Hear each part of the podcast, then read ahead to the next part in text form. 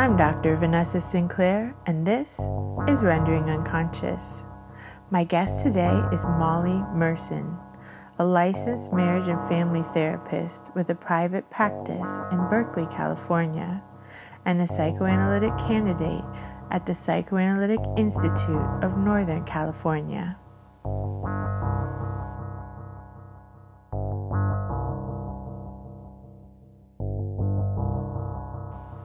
Rendering Unconscious is also a book. Rendering Unconscious, Psychoanalytic Perspectives, Politics, and Poetry.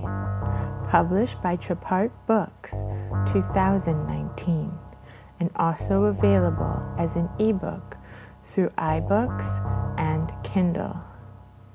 For more information, please visit our publisher's website, trapart dot net. That's T R A P A R T dot net. You may also visit my website, d r vanessa sinclair dot net, and the podcast website, rendering unconscious dot org.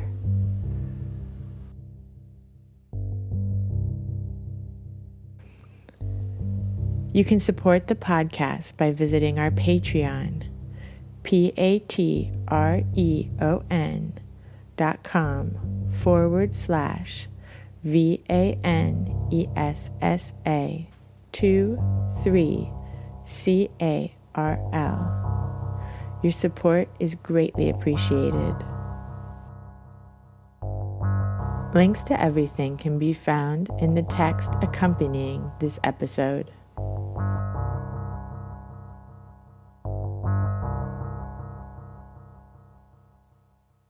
Spaces such as these are becoming increasingly rare and increasingly necessary.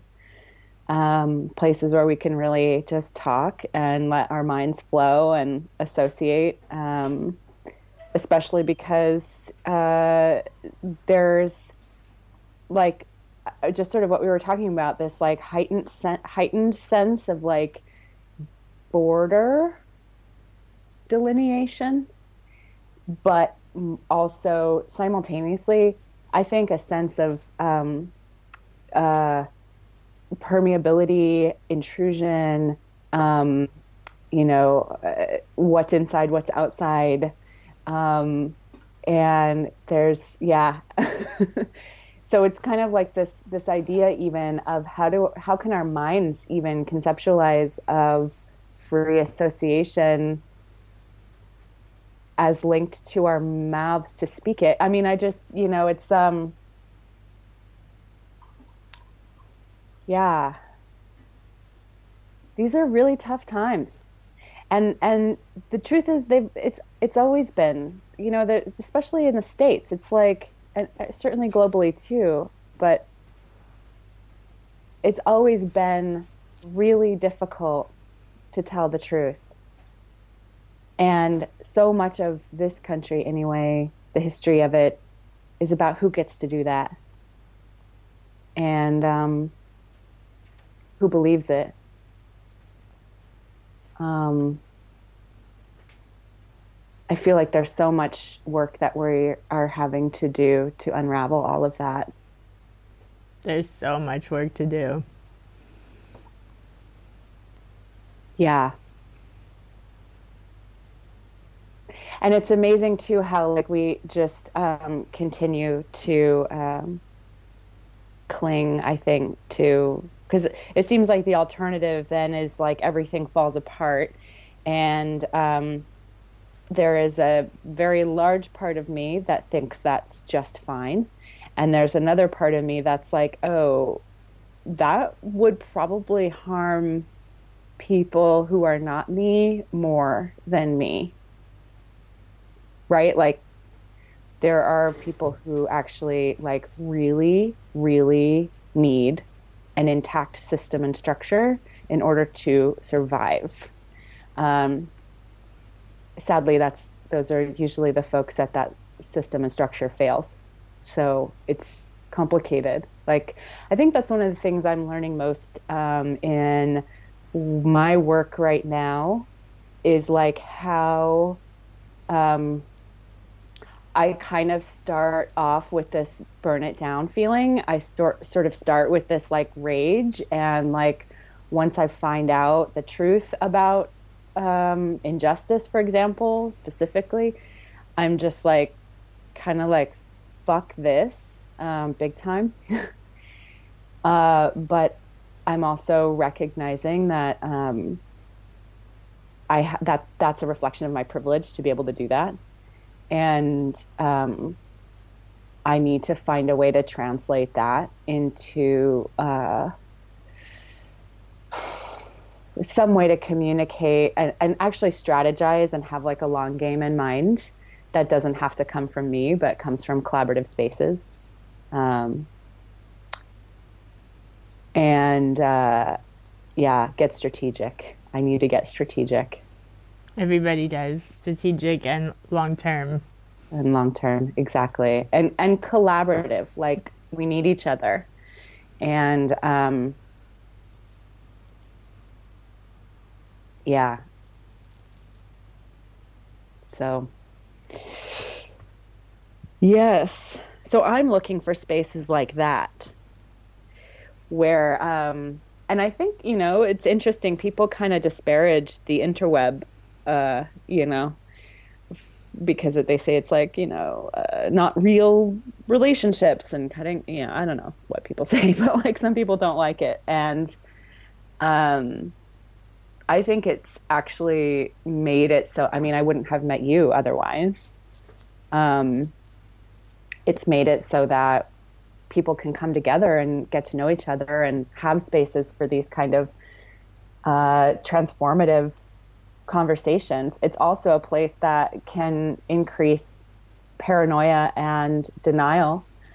Um, but I feel like it, depending on who's in the space, it can, um, or what, you know, what voices are in the space, it can really be, I've found it to be very generative.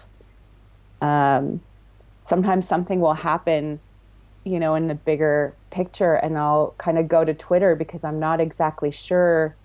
I'm like, I know what I think about it, but I'm not exactly sure how might this impact people that aren't me, you know, um, or people that I'm not speaking to directly that day. And it's been so helpful to hear like, oh yeah, like, you know, this is how, you know, a climate change focused person would think about it. This is how, you know, um, Kimberly Crenshaw would think about it. This is how, you know, and it's just sort of like, oh yeah, okay. Like so many different ways to think about this stuff that, um, I think only enhances the, the dyad. Like I'm thinking about a psychoanalytic dyad, clinical dyad. I think having more and more voices, like just completely enhances that because it brings so many, um, you know, there's the whole, you know, Ogden's third and everything, but there's so much more than that. The third is not a monolith. What's the psychoanalytic scene like where you are? Um, it's very vibrant.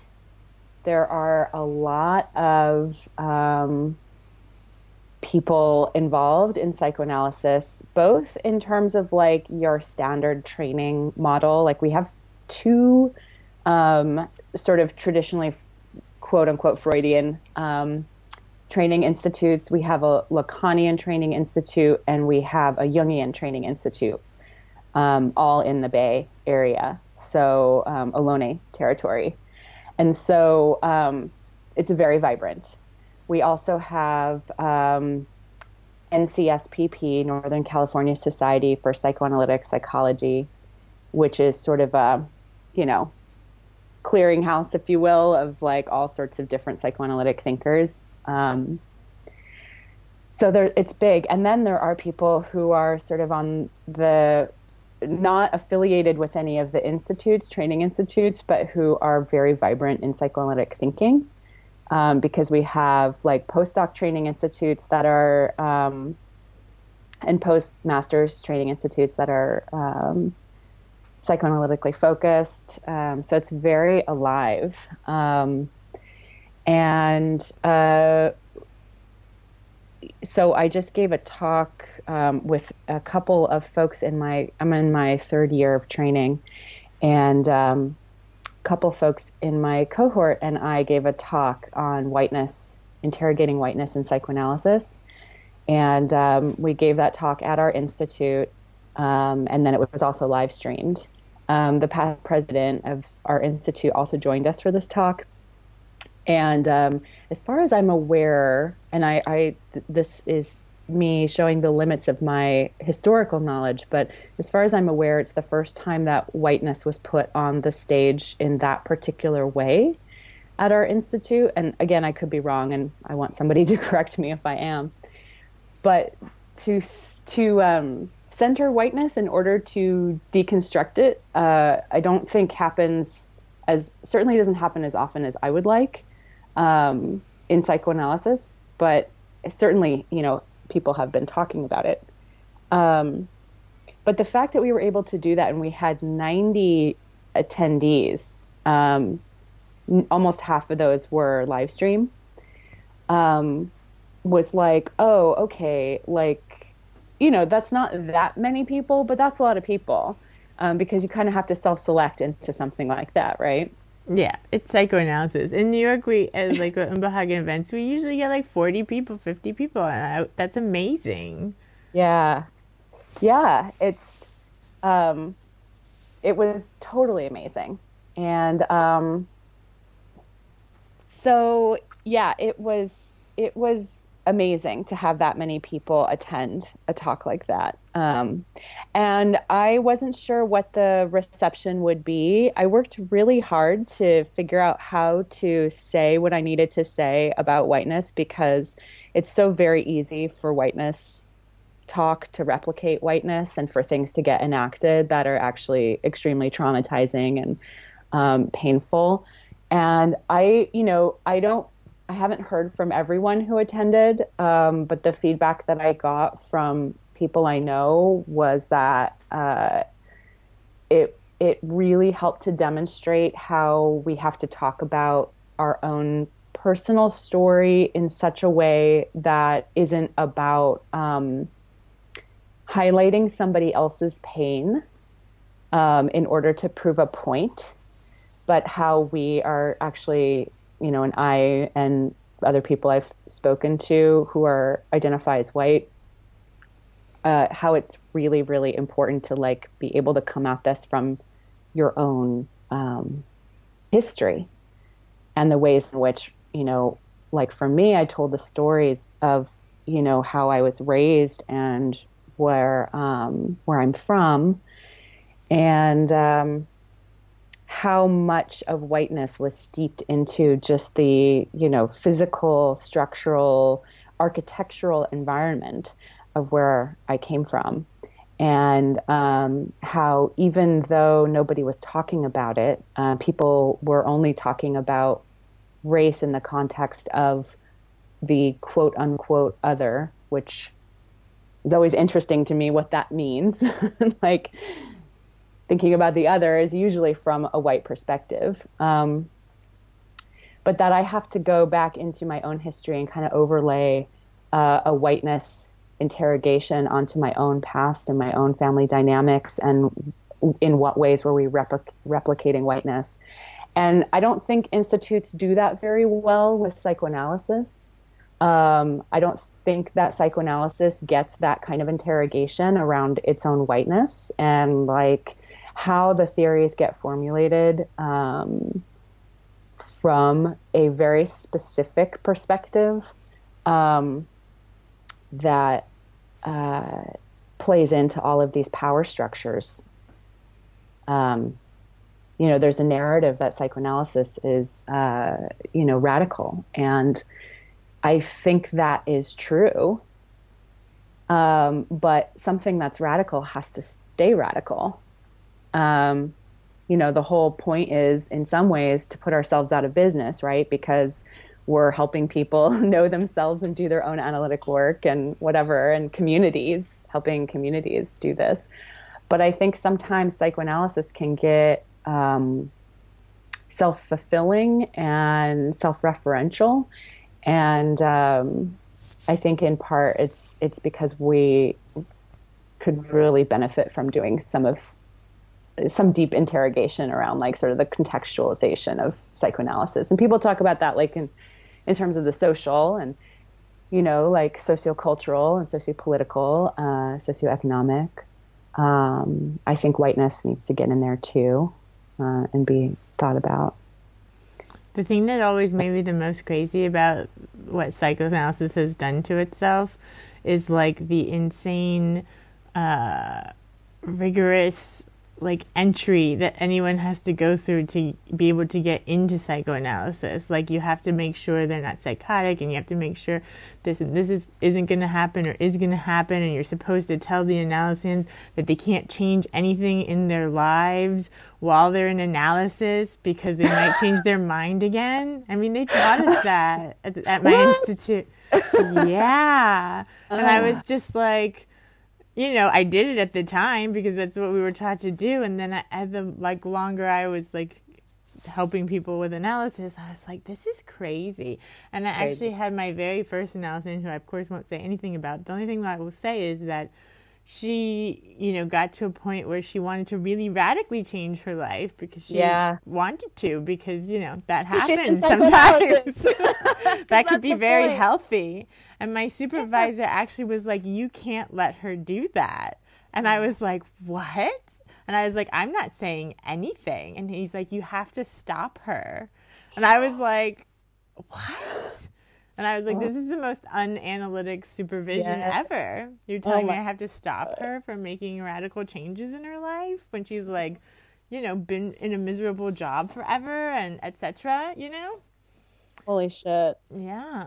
I find that really strange. And I also find it really arrogant that psych- psychoanalysts or psychoanalysis thinks that it's like, I mean, I think it can be really, you know, amazing. I mean, it's completely changed my life and helped me a lot when when I had my first analysis and second and third.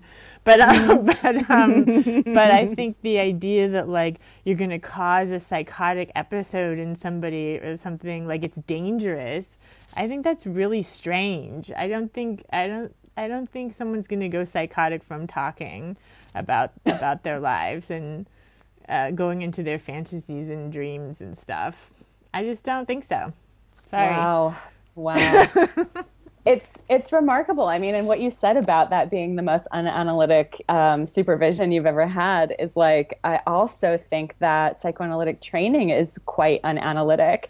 Exactly. And interestingly, right? Mm-hmm. It's like, I'm just, I feel so confused. And when I get confused, I complain.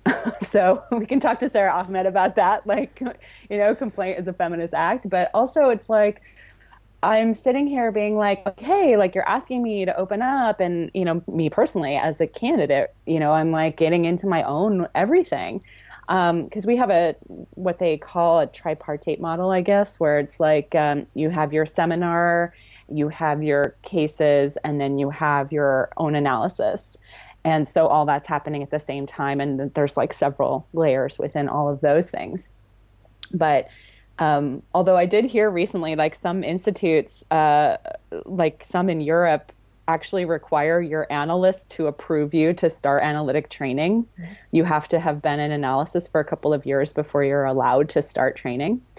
So when you were just talking about, you know, um, the the sort of the the clinical work that you were doing, um, I thought you were about to talk about the barriers to entry for a candidate. To become a, an analyst, you know, to be uh, in an uh, analyst. They're training. Parallel, right? They're they are. Parallel. Exactly. Exactly. And the whole idea about like who's analyzable and who's not, I mean, that completely depends on your s- structure and your context. A person who, everybody is going to need something a little bit different, right? And if all you have is this very sort of like old fashioned, you know, let's take a tiny little piece of the Oedipus myth and make a whole theory about it. If you're just looking at that, then yeah, there's going to be so many people who don't fit into that. They, they just do not, and like to try to make them fit is doing something like what you are naming of like repress, continuing to oppress a person who wants to make radical changes. And it's like, isn't analysis, you know, supposed to be about being alive um, you know, uh, being alive in relationship to aspects of a self and a community. And um, wi- witnessing, I guess, it's like participating in, being a, being a member of, I don't know, these are not the, quite the right words, but when somebody wants to make a change, to do the thing and then have space for process, right? Like, okay, so let's think about this together. Okay, like you did this thing. What was that like? I mean, isn't that what we're trying to do as humans? Rather than like, these are the rules and you have to stay within these rules. I mean, it drives me bananas. It's so harmful. It's so harmful and so limiting, and makes me so sad, because psychoanalysis, and I hear this from people, and I heard this from Kimberly Leary, like psychoanalysis is personal and it can change your life, right? And that's that's why we're in it. We're in this because it's helped us, um, not because of the rules or the like pat theories. You know, sometimes I know exactly when somebody is just, and by somebody I mean my analyst, is just repeating a theory. I'm like, mm-hmm, I, I read that too. But it's like, there's something else that gets to happen. And this is what can get so missed, right, from from training institutes, is like something else gets to happen in psychoanalysis um, that cannot, that that actually, I mean, I was going to say can't happen anywhere else, but that's not even true. That's that's the myth. It's something that does happen in other places. And in psychoanalysis, we get to figure out what our own meaning is. We get to make meaning out of something, and we get to play around with meaning, because it's like, you know, like what I'm saying to you right here today, I mean, this is all iterative, right? Like I'm going to probably have a different opinion, you know, next year, or have thought about this differently, or some of this I'm saying for the first time, so I don't really even know yet, you know? So it's like, and that's a psychoanalytic process where it's like, we can say things and we don't have to, we can be curious about it. We don't have, we don't have to live by it. We don't have to be like, oh, wow, well, I made that decision, or I made that, I said that thing, so now it's like, I always have to say that thing. We don't actually have to freeze anything. Um, it can be growthful. And that means we can say things that we say and we go, wow, I don't even agree with that, and yet there's a part of me that said it out loud. Mm-hmm. You know, and it's like, and if there is harm, ideally it gets to be processed. But if the analyst and the institute and the field, the theory, isn't willing to engage in their own um sort of interrogation of themselves, then it, growth cannot happen. It's like, I, I have a garden. I grow, I grow a lot of food in the garden and flowers. And it's like, the ground has to be workable for the plant to grow. If it's too impacted, if the, you know, if, if, if no new nutrients have been put in, you know, the soil doesn't just regenerate on its own if you're extracting from it.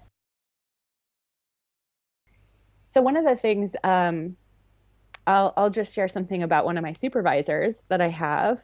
Um, so the supervisor and I are talking about, um, he sent me this uh, paper from Usha Tumalinara uh, about like cultural competency in um, case presentation or something like that.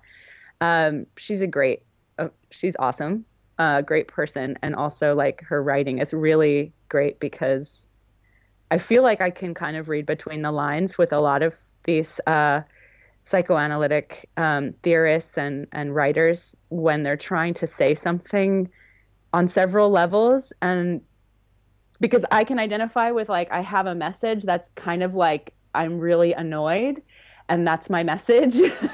like, but I'm trying to say it in a way that's like formulaic, you know, so I feel, I, I'm sure I'm reading into it, but I feel um, an identification with the like, oh yeah, this is where you're really just trying to make sure that certain people are list, you know, able to hear.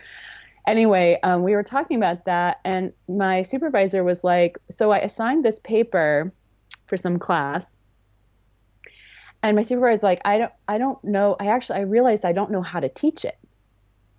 And I said, well, maybe you teach the paper by demonstrating what the paper is talking about, which is social location, um, you know, figuring out what's actually important to you about this paper and where you're coming from and why that's important.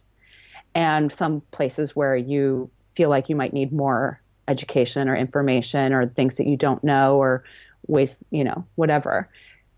Like, I, I feel like that's, and the supervisor is white. And I, I feel like that's, um, so he started laughing and he goes, oh, I said, why are you laughing? And he said, oh, because you did that when you were giving your presentation. You went into a personal story to illustrate something about how we have to make this personal, not objectified. We can't tokenize, um, you know, like Black folks, for example, we can't tokenize, um, you know, certain struggles. We have to actually go into our own story and be vulnerable. And he's like, you're asking me to do that with this group of people I've never met, to go into my story and tell it um, as it pertains to this paper that I assigned and why I assigned it. And I said, and he said, that is really scary. And I said, yeah. And keep in mind, um, I wrote twelve versions of that talk before I gave it. So what I ended up sharing was not so raw that I couldn't, that, you know, I had worked on it. And for me, that's, that's the thing about psychoanalysis is like, it gives us an opportunity to, to iterate, to work through, to be like, okay, like this is a thing and it's really scary at first and then it's maybe a little less scary and then maybe a little less scary and then actually, oh, now I can, now I can actually hold this as a part of myself rather than feel attacked by it. And I think for a lot of white folks who are trying to do work around their own whiteness, it, it's a very similar kind of process of like, yeah, I can't teach this paper written by, you know, a South Asian person, um, and just sort of teach it as a thing out in the world.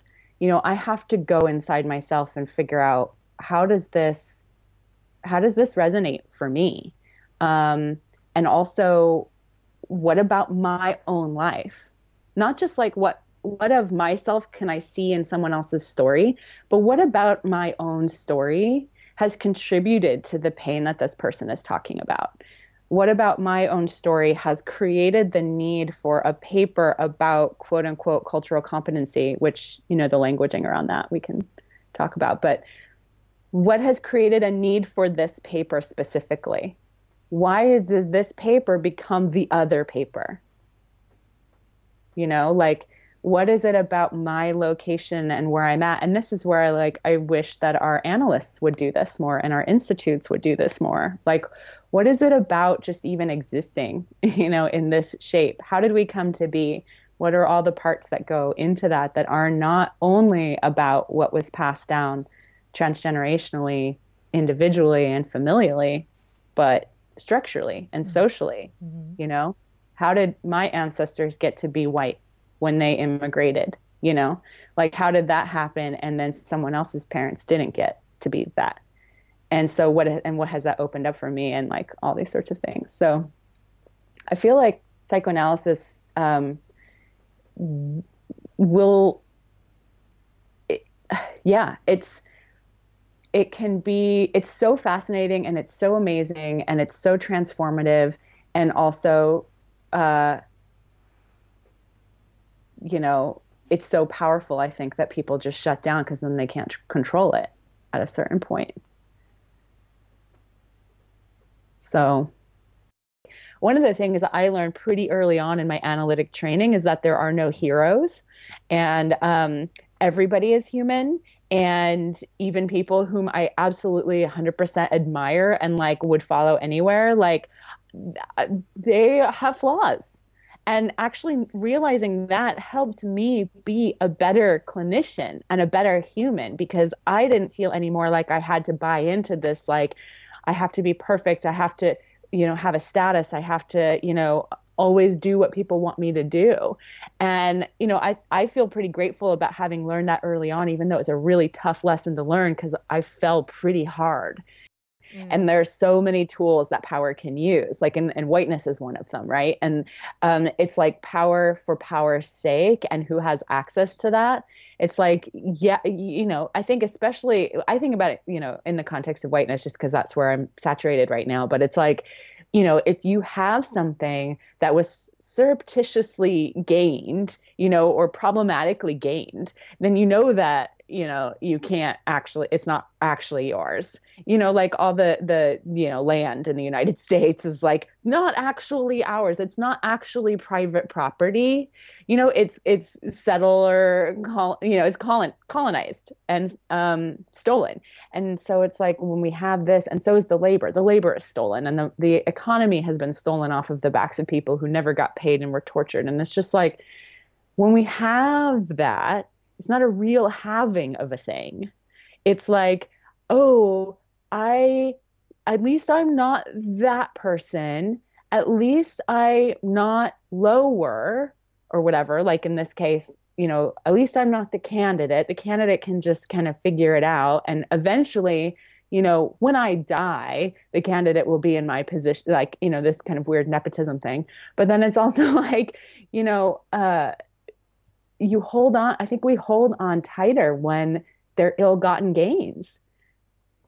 And it means that we don't think anymore. It means that we lose humility, we lose empathy, we increase narcissistic wound, you know, personal wounds as well as wounding other people. And it's just so devastating and harmful. And it's, it's like, uh, you know, somebody who has amassed their fortune, but then becomes completely paranoid of losing it, and then just sits on top of their money, and you find their corpse a hundred years later on top of the pile of money. It's, you know, I mean, I don't know where that fantasy is coming from, but like, you know, it's, it's just kind of, kind of, yeah, it's just, and it's like, wow, no wonder like our planet is dying. No wonder we are killing each other. No wonder there's like, you know, just all this fucking violence and, and racism and trauma. And, um, you know, even like one of the, so if the conference goes on, uh, you know, um, in a week and a half, which I'm, I'm hoping that it does. And, you know, there's, there's been so much work put into it. Um, one of the uh, panels I'm on, it's a roundtable um, about reparations. And, um, you know, it, it, it's like, how hard is it to even have that conversation about reparations for for descendants of slaves or enslaved people, right? It's like, people who were forcibly, you know, carted. I mean, it's just the fucking trauma is, it runs deep, and it's in the blood of our country. And our country, you know, can't talk about it. Refuses. Can't, yeah, refuses. And distorts it, distorts the conversation. And, um, you know, just, yeah, it's just like, it's amazing. Just the fact that we are going to, the idea is kind of like, we're going to, folks are going to watch us have a conversation about it. And that is like, so, the fact that that is so revolutionary pisses me off, you know, like I, I, but that, so just kind of looping that back into power and how, you know, the institutes, like, you know, can't help, I think, but be looped into these bigger issues of power, especially how power was manifest in this country and is manifest. It's like, um, th- yeah, it's just like, how could it not be related? How could this stuff not be echoes of, you know, the fact that this land, you know, was brutally stolen, and, you know, people were people were stolen and brought here, and, you know, forced labor and no, I mean, it's just not even that, but families torn apart. I mean, it's just like layers upon layers. Um, yeah, and, and our, it's addressed, nothing's ever going to get fixed. Nothing, nothing's ever going to change. And, and, and the truth, I think the truth is that we have, like, stuff has to, to strategically fall apart. And, you know, it's sort of like in a clinical situation where, let's say somebody, like I work a lot with folks with eating disorders, right? So it's like, let's say somebody um, has like a go-to, uh, you know, let's say they binge, right? So they have a go-to of like when they have emotional stress, they go to this particular thing, right?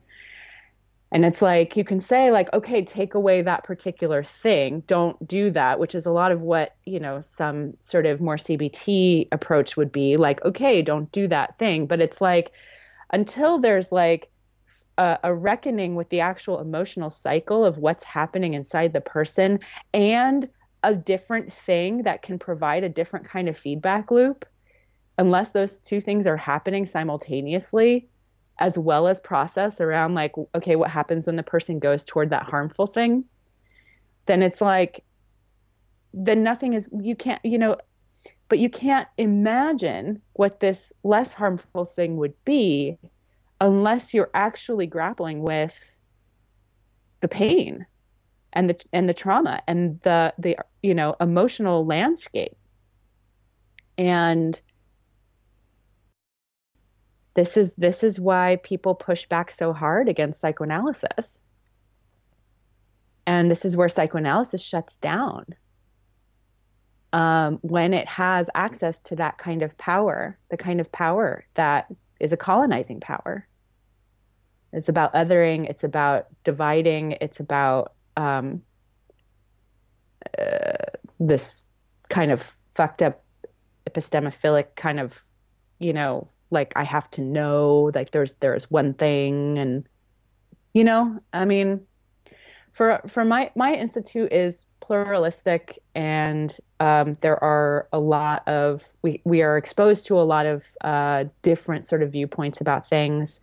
Supervision is pretty, um, you know, we can, you can find a supervisor who would fit any particular type of uh, psychoanalytic theory that you might be interested in.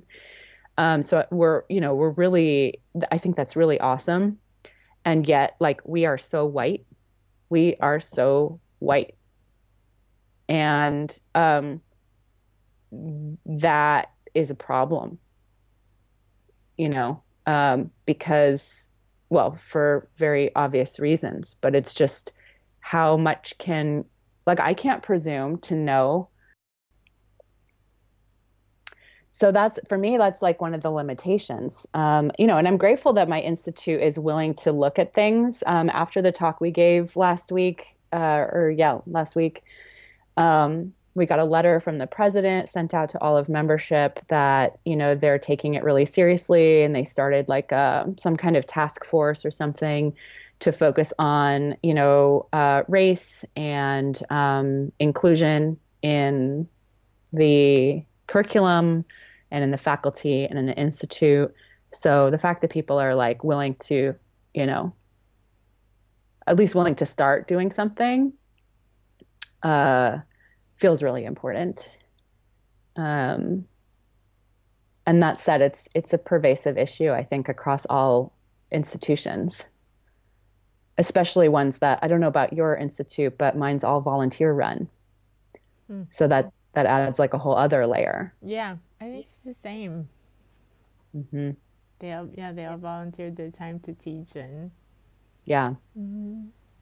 yeah. So it's like, you know, that's where it's people's personal, uh, you know, both generosity and conviction.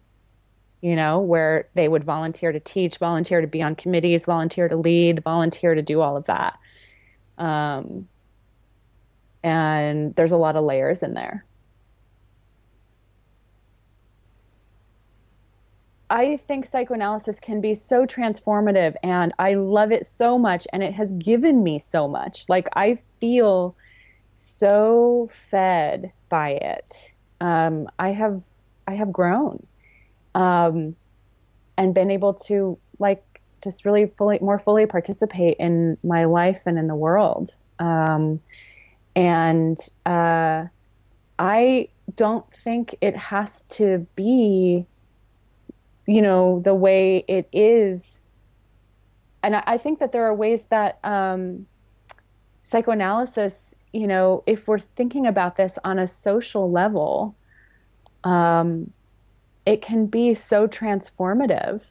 It, you know, it could really help us bring, my institute has this really cool new, um, track called the Community Psychoanalysis Track, where the institute recognizes that there is such thing as community psychoanalysis that's been happening. It's been happening for a very long time. And uh, we are plugged in. And so people do a training case that is working at that, you know, uh, in that community setting. And it's like, that is so cool. And if we could do more of that on a bigger scale, uh, maybe people could afford psychoanalysis. Maybe um, clinicians could afford to do psychoanalysis. Maybe, um, you know, to provide it. Maybe training would be less restrictive. Maybe even the idea of who's analyzable would become more complex, because, again, it it it means that, you know, it really depends on context and what you're including in your concept of what psychoanalysis is. And it doesn't have to be this one-on-one, dyadic, private, you know, thing. And it doesn't have to have anything to do with Oedipus. You know, it can be, it can be something else. Um, I have a colleague who is working on revising, you know, doing a different take on the Oedipus myth, where uh, she's talking about um, how it might be representative of whiteness and other systems of power. And it's just like, can we, can we dig back in, you know, to psychoanalysis and actually, like, um, revive its radical roots? Because that is an ongoing project, and um, you can't stay radical if it's just the same people saying the same things over and over again. Yeah, and then the next generation just memorizing that and repeating it like as if it's dogma. Exactly. Then it's no, that is the moment it, it's no longer radical. No. It's supposed to be about everybody finding their voice and speaking. That's right. Yes. And I feel so grateful that I'm getting that opportunity, but I feel like I've really had to fight for it. And um, that's partly me and my history. Um, it's partly my privilege. It's partly um, that I'm being encouraged, you know, um, but also because I wouldn't be able to stay, and I, I wouldn't be able to stay in this training if I were not doing that. I would feel smothered. Yeah, and you need a lot of support, because training takes up a lot of time and resources. I was mm-hmm. very happy. I went to my first analysis was when I was in grad school. And he was a candidate, and I was really glad that I had had that analysis already uh, for like uh-huh. four years bec- because if my training analysis had been my first analysis, you know, yeah. I would have a really bad taste in my mouth, basically. Yeah. You know? Yeah. Because it was really like authoritarian. And then I ended up right. having a Lacanian analysis after that to kind of work through all the trauma from my training analysis. Oh my- Wow. I'm in that position now where I'm I'm starting, so my training analysis is pretty much done. So I'm thinking about, you know, what I want to do next in terms of, do I want another, you know, analysis, or do I want to try something completely different, you know, like, I don't know. I, I mean, I, I was thinking about, uh, I read a paper, a couple papers from Griffin Hansbury, who's out in New York, and Griffin's I went to his great. website. He seems really cool. I love his papers. Like, I just cried actually when I read the most recent one. But um, the his website says that he does E M D R and psychoanalysis, you know, and I'm just like, right? Like that's, how is, how is that not psychoanalytic? Because it's really about this internal state of, of being, right? About like encouraging us to find our voice and encouraging, you know, us to like find a way to be with ourselves and with the world and all of its complexities and multitudes. So I don't know, it was, it's just refreshing, you know, and then Orna, you know, Guralnick has her T V show, and it's just like, there's all these different ways that, um, you know, it doesn't have to be, like you said, regurgitating canon, you know? Absolutely. You know, Griff is Jeremiah from Jeremiah's Vanishing New York. I know. I found that out. That was so amazing when, when I found that out. I was so happy. Was I like, know. Of course. I know. Perfect. I, um, I read, so I read that, I read one of the articles that he wrote, like, I don't know, maybe a couple of years ago for the Vanishing New York. And I was like, oh, this is so cool. Like in the New Yorker, right? I think it was something like that. And then we read one of his, one of Griffin's papers in, um, uh, one of our intersubjectivities classes. And then I was like doing some research, like, I want to know more about who this person is because of the way he writes. And he's just like, finally, a paper that I can relate to that feels contemporary. And um, I found that link. Like I found, you know, when I Googled him, it's like, oh shit, I read that already. It's so cool. It yeah, I mean, so I'm cool. really hungry for that kind of stuff. I'm super hungry for like, it's really, really hard to um, translate some of what Freud talks about to the people I actually see in my practice. Yeah. Can you come to Copenhagen? Oh my gosh, I would love to. You should oh come to gosh, Copenhagen if you can. I've never been. Yeah, I'm doing a conference all about psychoanalytic community outside of the institutes. And Laura's going to come. Really? Yeah. When is it? It's July twenty-fourth to twenty-sixth. Oh my gosh. I am so tempted. I am so tempted. Think about it. That is so rad. That's fun. So awesome. So are you doing like, a, do you do like a lot of different um, events? Like it seems like whenever I see you on Twitter, like you're, you're letting us all know about the different things that you're doing. And I'm just like. That's pretty much all I do now. Yeah. Yeah? Yeah. This is the first one that we're going to have like inter internationally.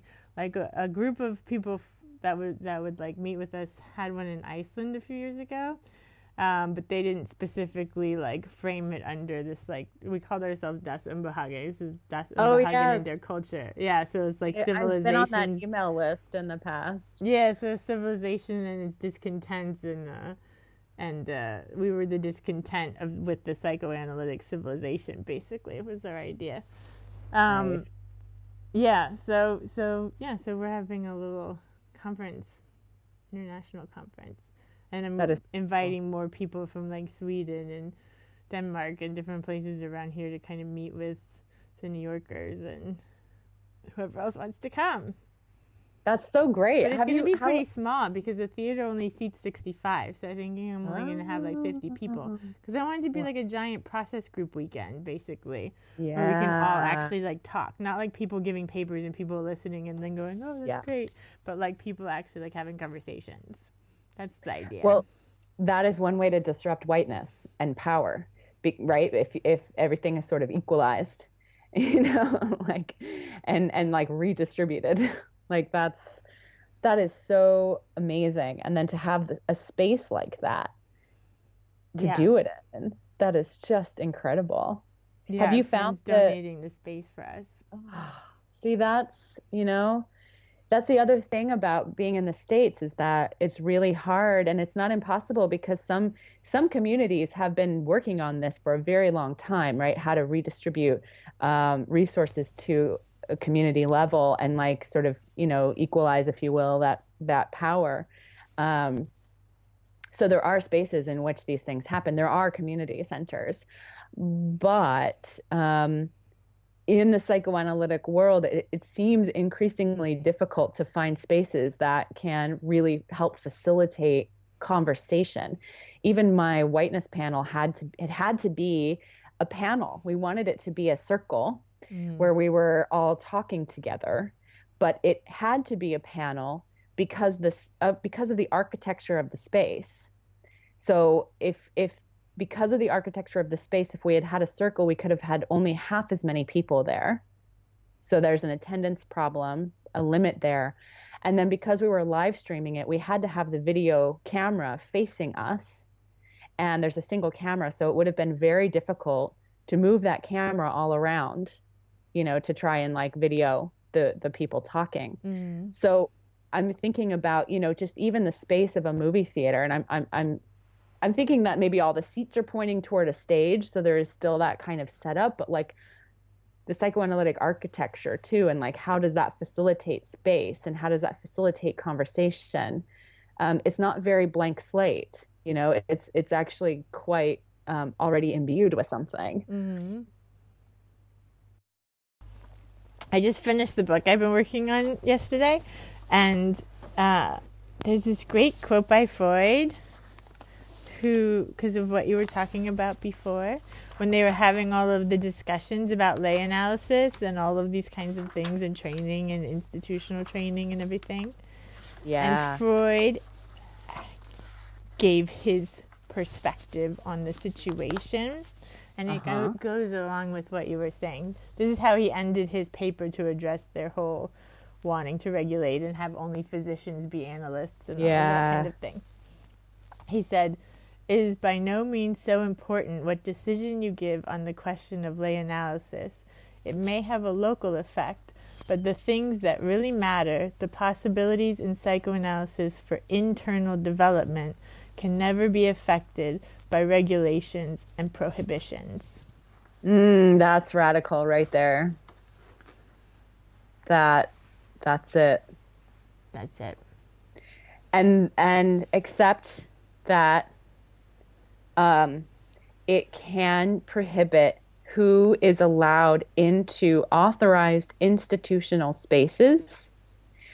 And so it, it, unfortunately, it could, we could th- consider that, that, that what Freud is saying positions somebody as having a choice, but in fact, um, it actually can mean that somebody doesn't have a choice and so has to do it in, you know, quote unquote lay analysis training, because um, because it's really about access. I, I think he would be right if access were equitable, but it's not. And so I think that actually changes. I, I like the sentiment, but I don't think it's ac- accurately representational of power structures and who's who's allowed into the spaces and who isn't. Exactly. Or who, right? Or who finds themselves reflected in the spaces and who doesn't. But that's why he wanted people to be able to train as lay analysts, and he wanted free clinics to offer psychoanalysis. I know, that, that, that is like, I mean, I, I hear the N H I kind of does some, or was doing some stuff like that, which is cool.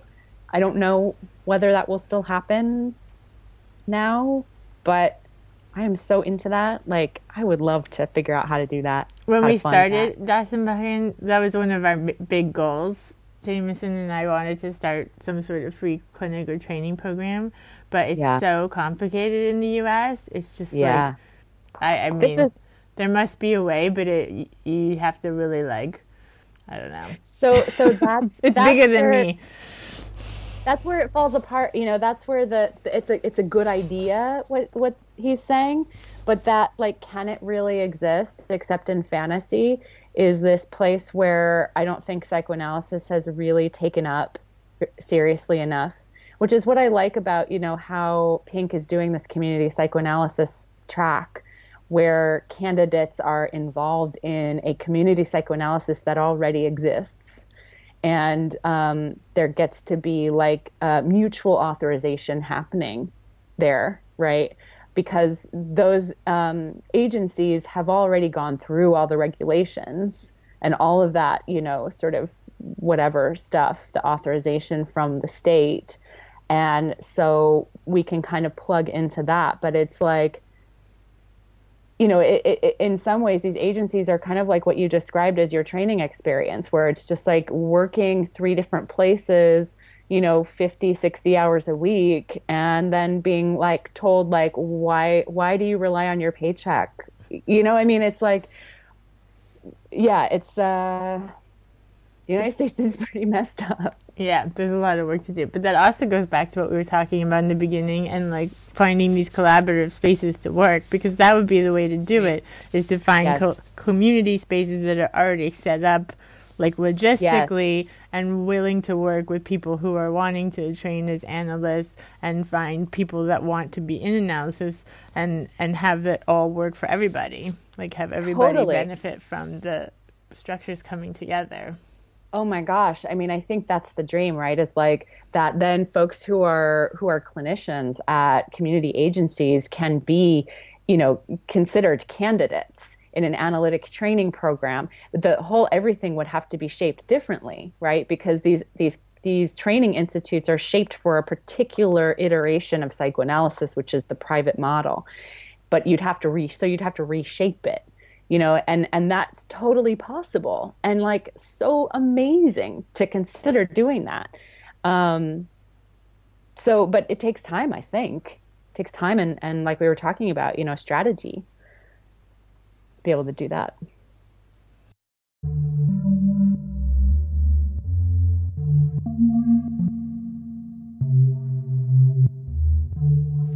Thank you for listening to Rendering Unconscious. You've just heard a discussion with Molly Merson. For more, please visit her website, molly merson dot com. That's M O L L Y M E R S O N dot com.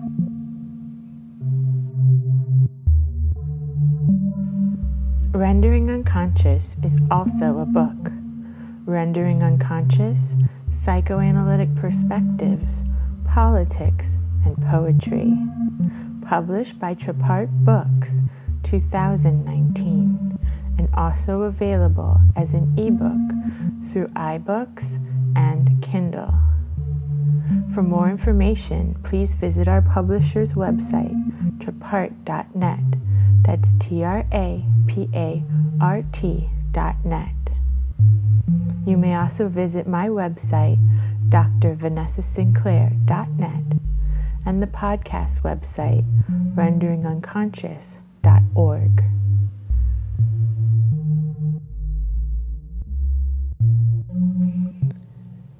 You can support the podcast by visiting our Patreon, P-A-T-R-E-O-N dot com forward slash V-A-N-E-S-S-A two three C A R L. Your support is greatly appreciated.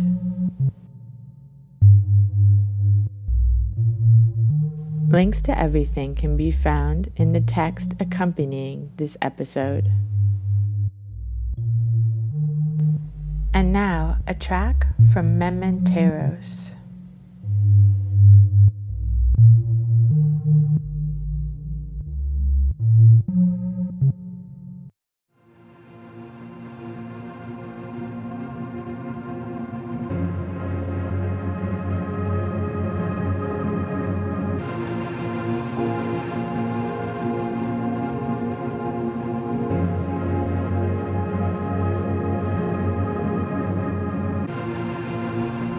Fucking and fucking and fucking her, the big, the butch, the gal, honey. Come in, she said, stretched out, nice and early. Good evening. That's some good pussy you've got there, he said, and watched the door close. So she does know that she's going to be let loose on me. One single word, Also, there was nothing to say. Her? She laughed. Of course. What did she say?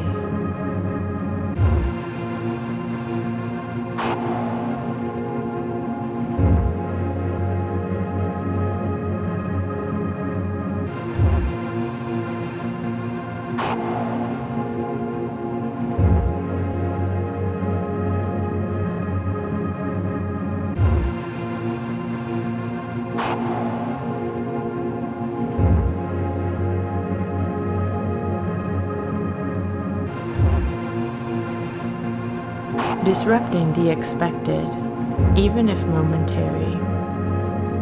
Violation. Message of the shadow, passed down from organ. Lauding. They are the same. We are the same. Seeing clearly. Waiting. Nuances create the friction that brings us closer.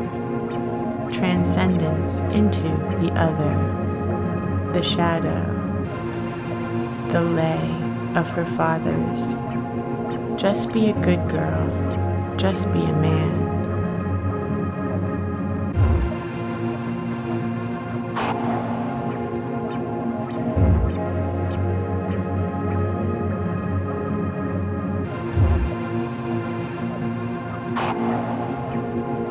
Whispered as he pressed himself into her. Forth between the two, myth and psyche, using them to provide insights for each other, preventing either from being taken on its terms only.